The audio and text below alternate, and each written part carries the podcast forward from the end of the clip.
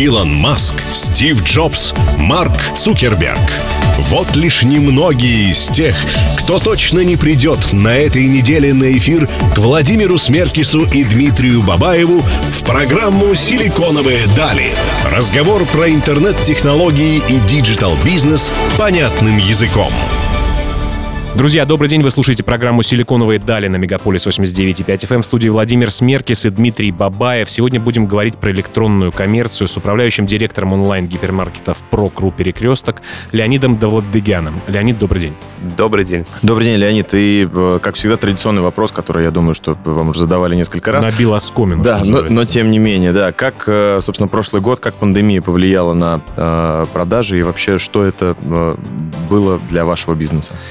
А, очень такой непростой и интересный год. Это была, наверное, такая буря, да, ее можно сравнить, причем с бурей, которая наступила внезапно, да, это такое было торнадо для бизнеса, как бы, ну, это и по-человечески было большое испытание для всех там, и э, для нас как команды, и просто людей, но и для бизнеса это была очень серьезная ситуация, потому что буквально в э, считанные дни-недели возник сумасшедший ажиотаж. Вообще, если рынок э, продуктов и ритейла, офлайнового ритейла, это торговля, да, он очень большой, то рынок э, в онлайне доставок, он существенно меньше был всегда. Э, но вдруг внезапно люди захотели все получать домой по соображениям безопасности э, и по соображениям того, что, ну, там, во-первых, да, действительно, безопасность, они боялись выходить из дома, а с другой стороны, как бы, это стало удобно, и были определенные, как бы, периодически панические настроения из-за того, что продукты закончатся, и мы должны были удовлетворить этот спрос. Но сразу забегая вперед, скажу, что у нас этого не получилось, как не получилось и во многих других странах. Многие вообще отключали за границей, крупные игроки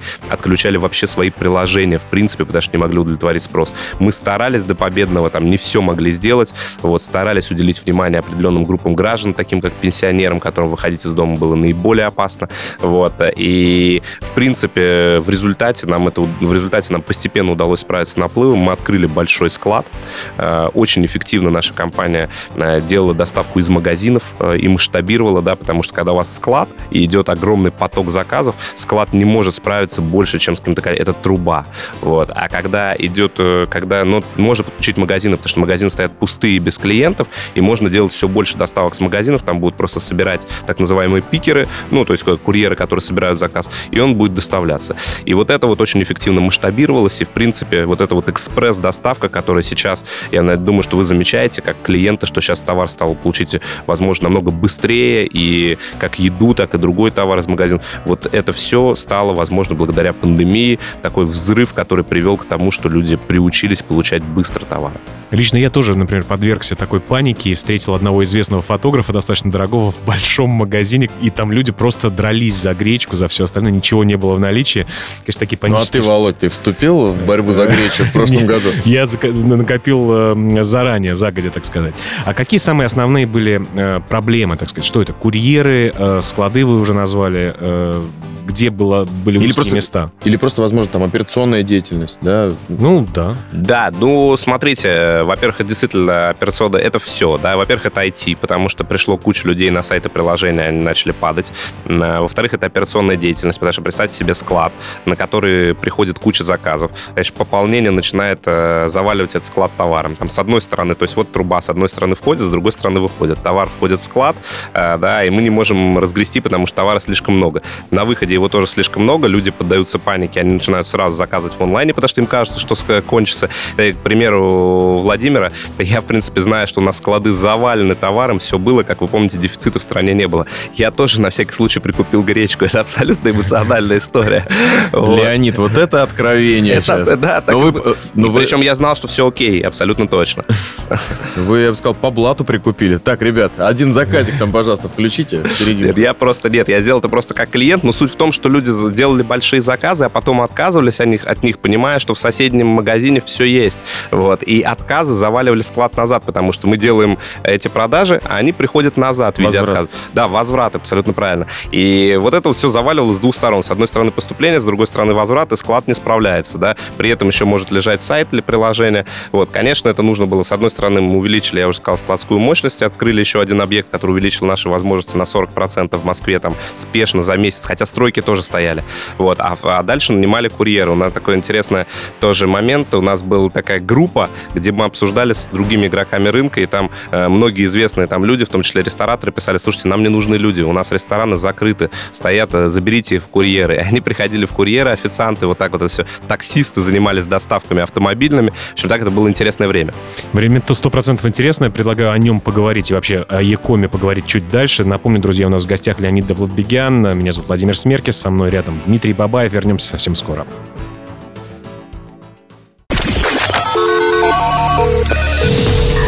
Силиконовые дали с Владимиром Смеркисом и Дмитрием Бабаевым прямо сейчас в эфире Мегаполис ФМ.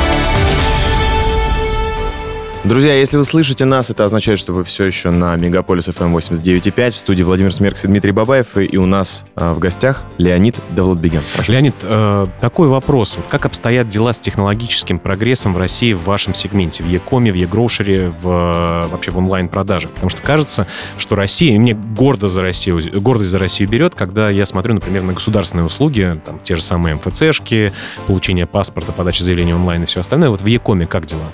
Хорошая новость новость в том, что действительно не только МФЦшки и государственные услуги, в России много всего хорошего, да, например, э, э, тот, кто пробовал переводить деньги за границей или платить за границей, и в России как бы это э, большая разница, в России отлично работают онлайн-банки, вообще все диджитал-сервисы, да. Мне недавно только что вот вчера звонил товарищ, который пробовал оплатить Apple Pay в Нью-Йорке, и на него смотрели как на марсианина. Я да. тоже удивился. В Германии, в Германию я приходил, когда в России уже там типа год или полгода работало все, причем в э, магазин, яблочный магазин, и там они не принимали. Говорит, мы не делаем э, Apple Pay. Это удивительно, но это так, да. Вот здесь э, Россия и, наверное, Китай впереди планеты всей. Действительно, если говорить уже про нашу отрасль, то, в принципе, она возникла за границей, да, но сейчас в России развивается очень активно, и некоторые вещи, например, есть только в России еще в нескольких странах. Например, э, доставка за 15 минут, которую делают э, многие игроки, быстрая доставка с мини-дарксторов, она не развита совершенно пока в Америке и в Европе, и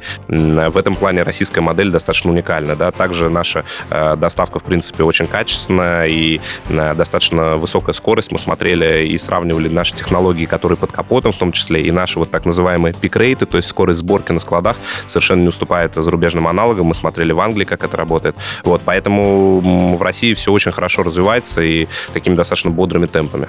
Леонид, вы уже несколько раз э, употребили слово Dark Store. Правильно я понимаю, что это, ну, это условно такой некий склад, да, который оказывает э, локальную доставку да, все верно. Dark Store это почему так называется? Это такой магазин без людей, да, как бы темный магазин. Вот интересно, опять же, что э, наши коллеги в Англии говорили, что хотят отказаться от этого названия, потому что какая-то негативная ассоциация со Звездными войнами. Я бы сказал, еще с другими людьми, которые продают э, незаконные вещи. Да, абсолютно точно. Особенно если человек с плохой дикцией. Да, да, да, да. Но это на самом деле абсолютно хорошая история. Это просто склад, который похож, вот если он похож на магазин, на гипермаркет большой, в котором нет людей и в котором достаточно автоматизированная сборка товаров происходит. У меня такой вопрос. Вот взяв такую высокую планку по 15-минутной доставке, когда людям доставляют за 17 минут, они сразу пишут жалобы и говорят, как так можно долго доставлять. Экономически вообще мы справимся, вот взяв, потому что это же все-таки расходы, большее количество курьеров, большее количество дарксторов расположено по твоему городу и так далее. А, я думаю, что я думаю, что в любом случае за этим будущее. Сейчас рынок вообще в целом, да, инвесторы, вообще рынок верит э, в то, что пользуется спросом. Если есть спрос, мы должны найти такие решения, чтобы этот спрос удовлетворить.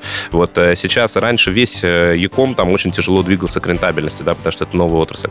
Сейчас у нас так маршрутизируются машины, так, так организованы наши большие дарксторы, склады, что там это все уже экономически эффективно. Да, если мы возьмем маленькие вот эти дарксторы, да, которые которые осуществляют доставку за 15 минут, то там тоже происходят абсолютно сумасшедшие вещи с пешими курьерами, с их утилизацией, количество заказов. И на масштабе это все рано или поздно придет к эффективности. Что, мне кажется, при развитии данного сегмента совсем скоро будут требоваться все больше и больше логистов на рынке. Или да они подорожают как Да нет, ну и уже, мне кажется, требуется. Плюс... Как, э, как кто-то шутил, сейчас э, половина страны заказывает товар, а половина доставляет. Да, мне кажется, курьеры должны были стать во время пандемии, по крайней мере, миллионерами. Ну, то есть спрос на них был колоссальный. Ну, э, миллионерами, как бы, я боюсь сказать. Вот, ну, но они, да. да, но они точно стали героями, и мы даже с другими компаниями устанавливали памятник курьеру Да, да, установили его, он есть в городе Москва, установлен памятник курьерам, потому что действительно они приходили в дома, где люди в том числе болели в масках. Это, в принципе, такая героическая работа. А вот такой вопрос, часто гостям его задаю, почему у нас некоторые вещи гораздо лучше и быстрее? Потому что на Западе они уже имеют больший срок создания, да, и они просто не успевают адаптироваться к новым реалиям и к новому спросу. Почему мы лучше? Потому что мы с нуля это все делали?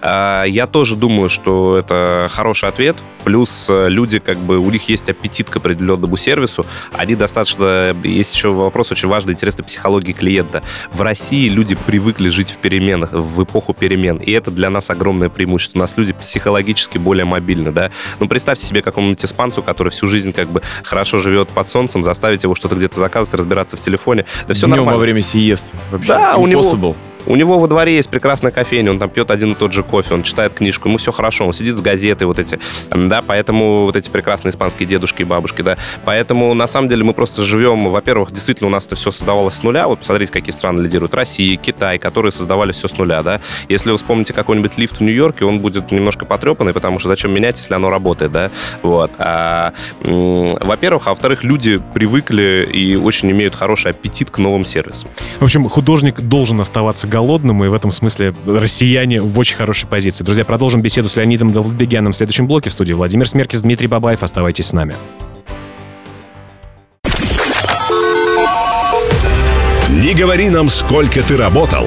Покажи нам, что ты разработал в программе «Силиконовые дали» с Владимиром Смеркисом и Дмитрием Бабаевым. Разговор профессионалов диджитал-бизнеса понятным языком. Друзья, вы продолжаете слушать «Силиконовые дали» на Мегаполис 89.5 FM. Не забывайте добавляться в социальные сети Дмитрия Бабаева и меня, Владимира Смеркис. Там мы рассказываем про все интересное, что происходит, про наших гостей в частности. У нас в гостях Леонид Довладбегян, говорим про электронную коммерцию. Да, э, Леонид, с учетом того, что, э, скажем так, э, основ... основные, наверное, пользователи да, вашего сервиса это более молодые люди. Э, ну, так да? кажется, по ну, крайней ну, мере. Ну, во всяком случае, да, по ощущениям. Скажите, ну, так ли наши ощущения, да, оправдайте или опровергните это, и скажите, что вы делаете, например, да, для того, чтобы расширить эту референтную группу в сторону увеличения возраста среднего потребителя? На самом деле в кризис стали совершенно разные группы людей, и в том числе многие заказывали родителям, да, что, не потому что не хотели, что выходили из дома, и у нас много стало таких клиентов, э, в том числе пенсионеров. Э, расскажу очень интересную историю. У нас есть э, бабушки, которые, которые не умеют заказывать в онлайне, они звонят в колл-центр и говорят, сынок, подбери мне что-нибудь там, пожалуйста, по промо, ну, низкие цены, подбери мне, сделай какой-то пакет. И был интересный случай, когда приезжает такой бабушке курьер, и она ему говорит, и она ему реально, это реальный случай. Она ему передает носочки, говорит, а это вот для Васеньки, он мне на телефоне так обслужен, такой хороший мальчик, mm. он всегда дешевые товары подбирает. Это очень теп- вот. теплая история, да. Да. А колл-центр сидит в Нижнем Новгороде, курьер приехал в Санкт-Петербурге, предположим, да? говорит, как я ему передам? Ну и вот реально мы передавали эти носочки, и, в принципе, вот такие вот есть постоянные клиенты, которые мне звонят по телефону. Но это все как бы так большая история, но, в принципе, действительно абсолютно разные группы. Вот много пенсионеров стало. Мы для пенсионеров делали спецусловия, как бы ниже чек, делали специальную выделенную линию, чтобы они могли дозвониться в кризис, да, потому что заботились о них, проявляли там гражданскую позицию. Вот. Ну и вообще, на самом деле, если вообще в целом поговорить про рынок, это достаточно интересно. Мы вначале, нам маркетологи говорят, что ваши клиенты будут как раз молодые люди, такие вот busy professionals, да, современные молодые люди. На самом деле это оказалось не так, потому что такие люди не планируют свое потребление. Вот они приходят домой, заказывают э, себе еду из ресторана Готовую. очень часто. Абсолютно верно. И ready to eat из ресторана или из магазинов, которые в магазинах тоже очень растет Да-да-да. ready to eat доля, да, ну, готовой еды. И либо заказывают что-то, что можно быстро приготовить, залить мюсли молоком, да. А есть люди, которые планируют свое потребление, например, семьи с детьми, да, потому что ребенок не будет это все есть, ему нужно планировать потребление. И вот такие люди часто пользуются нашим сервисом, как раз впрок. Он так и называется хорошим русским словом впрок. Впрок — это покупка для дома, это покупка много, и это покупка дешево. Никто не покупает впрок, мало и дорого. И это как раз семьи с детьми. Мы даже последнее скажу, заметили, что когда происходит лето, э, дети уезжают часто на дачу к бабушкам, дедушкам, и спрос переходит в быстрые сервисы, потому что родители перестают готовить дом.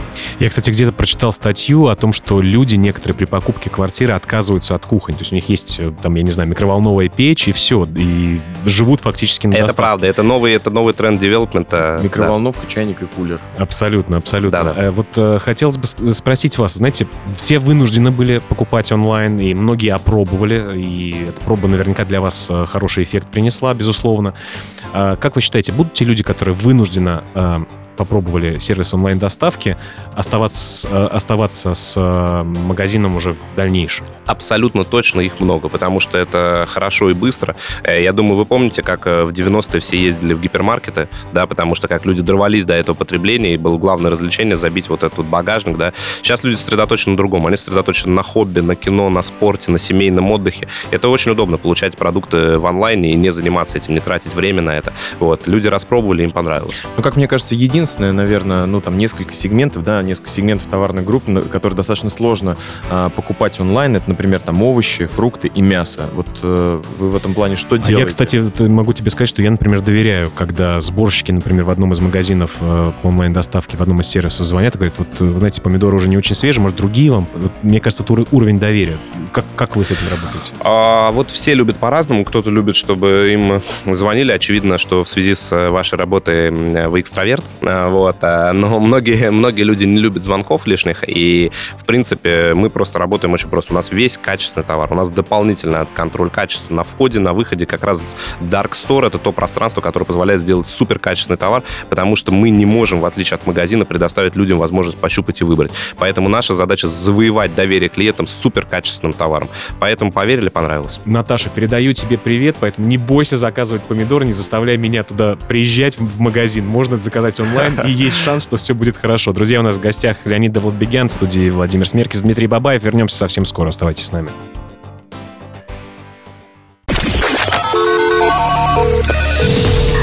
«Силиконовые дали» с Владимиром Смеркисом и Дмитрием Бабаевым прямо сейчас в эфире «Мегаполис ФМ».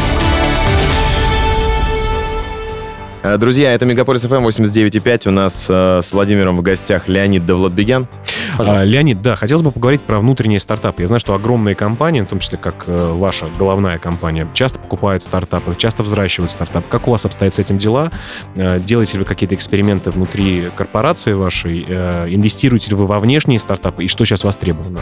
Ну, вначале начнем с того, что мы сами внутренний стартап, который стал достаточно большим бизнесом, да, и та среда, которая была создана компанией, поддерживающая отношения менеджмента, позволила нам этот стартап вырасти в большой бизнес. Конечно, мы понимаем, и мы обладаем все еще культурой культуры стартапа. Мы лин, мы двигаемся быстро, мы много пробуем, ошибаемся, э, стараемся быть как бы эффективными, погруженными. То есть вот в этом как бы суть культуры стартапа. И мы, конечно, продолжаем э, приобретать стартапы. Компания приобрела несколько стартапов. Вот сейчас пока еще не, не буду официально объявлять, но на этой неделе будет еще одно подписание крупное, которое сделала уже наша бизнес-единица.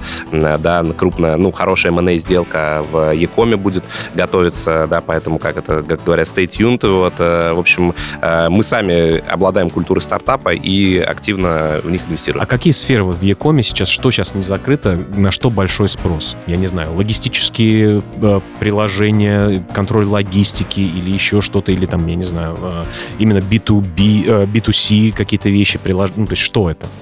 На самом деле уже много сделано в области маркетинговых решений. Я поддержу, что с логистикой очень много можно делать, и в том числе с э, курьерами, да, и в том числе с пешими.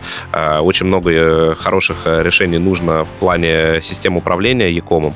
Очень много по работе с персоналом э, интересных решений. Ну и, собственно говоря, сами Яком стартапы, нишевые, э, с быстрой доставкой, с медленными решения для маркетплейсов очень важно. Вот э, отмечу, кстати, решение для маркетплейсов, потому что маркетплейсы это такое, ну, развивающаяся большая ниша, и на самом деле очень многим компаниям они хотят встать на маркетплейсы, продавать услуги для маркетплейсов. То есть Часто маркет... модные среди молодых людей. Абсолютно точно, да. Маркетплейсы вообще будут двигать весь малый средний бизнес в России будут вносить большой вклад. Ну, это значит, что тогда получается стендалон отдельным каким-то компаниям, которые хотят заниматься икомом своим, а, практически места не будет? Будут, будет Место такая... будет, э, нужно просто находить нишу. Смотрите, невозможно делать то же самое, что все остальные, и быть кому-то интересным. Да? Невозможно продавать тот же iPhone э, чуть дешевле, чем все остальные, в этом нет никакого бизнеса, его уже продают. Если это будут какие-то нишевые решения, суперинтересные, да, либо суперинтересный сервис, который решает проблему клиента, ну вот, мы приводили пример доставки быстрой, а, либо это должен быть э, какой-то уникальный товар, который ни у кого нет и который хотят люди. Нужно просто что-то делать уникальное на рынке и становиться частью, а чтобы сделать э, и становиться интересным. А чтобы сделать что-то большое, нужно стать частью ландшафта потребления, без которого люди не смогут. Вот как мы сейчас без э, такси, без вызова такси через приложение? Ужасно, Никак. ломка, ломка без Невозможно. телефона. Ломка да. не да, то да. слово. Да. Ваш младший брат приходит к вам и говорит, Леонид, ну скажи мне, пожалуйста, что мне все-таки делать? Это один совет. Вот что бы вы стали делать сейчас в плане стартапа, связанного с Якомом, например? Не с точки зрения того, чтобы потом большая ваша компания проинвестировала, но вообще, чтобы вот реально будет востребовано. Номер один, что? Это очень смешной пример, потому что мой младший брат работает э, как раз э, product owner ом, он э, занимается определенным продуктом в диджитале. Я считаю, что это очень прикольно. Мой был бы совет такой, посмотри, приобрети продуктовые компетенции не с точки зрения продукта как товара, а с точки зрения продукта как сервиса, как mm-hmm. услуги. Приобрети продуктовые компетенции. Посмотри, что нравится людям, что интересно. Вот мой совет был бы такой. в принципе, можно сказать, что сработало. Советы начинающим стартаперам, друзья. И это и не только в программе «Силиконовой дали» на Мегаполис FM 89.5. Оставайтесь с нами.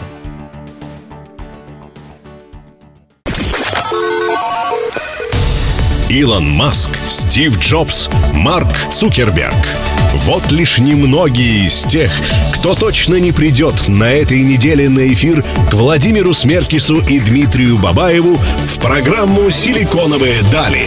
Разговор про интернет-технологии и диджитал-бизнес понятным языком. Друзья, вы продолжаете слушать «Силиконовые дали» на Мегаполис 89.5 FM. В студии по-прежнему Владимир Смеркис и Дмитрий Бабаев. Сегодня разговариваем с Леонидом Довладбегяном про электронную коммерцию. Да, Леонид, э, ну мы, собственно, с Владимиром были по разные стороны баррикад, э, работали в компаниях, э, да, Разных. Да, разных. И в одной с тобой работали Да, и тоже. в одной тоже работали, да. Соответственно, сейчас выбрали для себя путь предпринимательства, так или иначе. Скажите просто ваши мысли там, да, на этот счет. Все-таки что, эм, что, что... Что делать? Да, что, что сейчас? Идти в найм или идти э, предпринимательство. предпринимательство. Потому что вчера опять, э, я знаю, как бы к нему э, мнение разное есть, но опять ночью слушал Оскара Хартмана. Его ответ О. вы знаете, какой ваш? А, ну, на самом деле, я тоже был и там, и там. А, мой ответ э, очень простой. Нужно просто смотреть, что тебе лучше удается и лучше получается. Предпринимательство а, — это такая история, где ты как бы больше, ну, как сказать, больше действуешь, больше полагаешься на свои силы, да, корпорация — это командная игра, да, и мне всегда хочется как бы спросить, а, а что лучше, как бы а, теннис или футбол? Ну, я не знаю, как будто больше нравится командная игра, как будто нравится больше в одиночку. Мне очень нравится работать э, в корпорации, но при этом я считаю, что нельзя терять лучших предпринимательских качеств. Вот само предпринимательство, оно должно быть в тебе обязательно. Никакой бизнес не выйдет, если ты не будешь вот таким вот внутренним предпринимателем, при этом учитывая как бы мнение определенных определенную культуру э, корпорации и как бы ставя интересы корпорации выше как бы каких-то вот ну, таких личных моментов. Вот э, я думаю, что такое. На мой взгляд, все-таки в предпринимательстве тоже можно построить команду, там, да, развивать э, свое какое-то направление. И стать той самой корпорацией, да, которая... И стать той самой корпорацией, которая, возможно... В том-то и дело, что предпринимательство часто превращается в корпорацию, и в корпорации есть место для свободы и предпринимательства, и многие корпорации это поддерживают, как наши, например. Ну, раз мы заговорили такой около психологический вопрос, э, знаете, меня много друзей, которые постоянно жалуются на жизнь, да, говорят, что ничего uh-huh. не получается, я не могу найти новую работу. Я говорю, а ты там резюме это разместил на ххру? Он говорит, нет. Ну, говорю, а тогда чего ты ждешь? Или, знаете, как в фильме «Брюс всемогущий». Ждет он, звонка. да, ждет звонка, что кто-то постучится и скажет, миллиард долларов заказывали, это вам тогда. А, или как в фильме «Брюс всемогущий», например, когда он едет, там знаки, нет дороги, ничего, он попадает в какую-то аварию там или еще что-то, и говорит, господи, почему же ты меня не предупреждал? Вот а, как вы считаете, стоит ли помогать таким людям, будить их, или это их собственная зона ответственности, и как бы вести таких друзей, людей к успеху бесполезная затея. Э, я думаю, что, опять же, здесь такой как бы комплексный вопрос. Я думаю, я уверен, что всем нужно помогать. Я уверен, что всем нужно рассказывать, рассказывать, доказывать по 150 раз. По крайней мере, если это друг и товарищ, да, то ты должен понимать, что ты сделал все, что мог. Леонид, сейчас у вас говорит корпоративный руководитель, мне кажется. Ну нет, на самом деле, я в целом... Ну как, если человек, смотрите, вот если человек реально не хочет, да, вот ну не хочет, зачем, зачем заставлять человека, да... ну как он говорит, что хочет, но ну, как на самом деле нет. хочет. Мы же все понимаем, что в любом случае, э, если человек говорит и не делает, то это он просто говорит. Я думаю, очень правильно все равно там труд э, и успех там это одна из э, базовых ценностей, да, причем еще раз скажу, успех это не всегда деньги, да, быть там э, хорошим врачом или прекрасным библиотекарем, да, это очень большой успех. Он не всегда должен быть связан с деньгами или с каким-то бизнесом на самом деле. А Игорь Рыбаков тоже, наверное, иногда плачет. А, Ну, я э, Думаю, да. Думаю, да. Вот, кстати, передаю ему привет и желаю, чтобы он никогда не плакал, да. Вот. Ну, в общем, на самом деле, я уверен, что просто успех — это не только предпринимательство, это успех в любой профессии. Профессионализм и труд — это универсальная ценность абсолютно. И я считаю, что ее нужно как бы вплоть до преподавания в школах, ее нужно прививать. Тем более, если это твои друзья, нужно сделать все, что можно, да. Но дальше, если человек сделал другой выбор, ну, как бы это тоже его выбор. Э, В этом нет ничего страшного. На мой взгляд, надо тренировать ответственность, которую мы начинаем тренировать с, с опозданиями Владимира со следующей программы. Зато на YouTube мы выходим и на радио точно вовремя. Друзья, оставайтесь с нами, вернемся совсем скоро.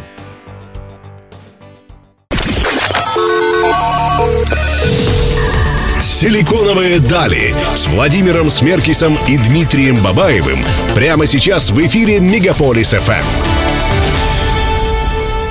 Друзья, это программа «Силиконовые дали» Мегаполис ФМ 89.5 в студии Владимир Смеркис, Дмитрий Бабаев и Леонид Довладбегян. Леонид, хотелось бы поговорить про актуальные бизнес-модели, исходя из покупательских миссий. То есть, условно говоря, кому-то надо очень быстро прямо сейчас, им это нравится, и они становятся адептами сервиса. Кому-то нужно, как в вашем случае, заранее запастись мешками, коробками и всем остальным. Ну, Кому-то условно, надо и то, и то максимально дешево. э, максимально дешево, кому-то нужен luxury-сервис, чтобы приезжали, там, я не знаю, если мы про fashion говорим, э, целую примерочную привезли, можно выбрать было одну шапку, э, и с этим было все окей. Вот э, куда мы движемся? Какие э, покупательские миссии преобладают и что будет востребовано? Ну вот основные покупательские миссии вы правильно назвали, это до закупка и закупка впрок. Но на самом деле грани между ними все больше стираются, э, потому что люди все больше ориентируются на свое удобство, а не на конкретную миссию. И если посмотреть на до закупку, то в принципе стираются грани между доставкой из ресторана и из магазина, потому что, как мы уже с вами говорили, ready to eat можно заказать салат из магазина, а можно заказать из ресторана. И в принципе зачастую у нас э, в магазинах такое качество, что зачастую там в магазинах это будет не хуже, чем в ресторане уже.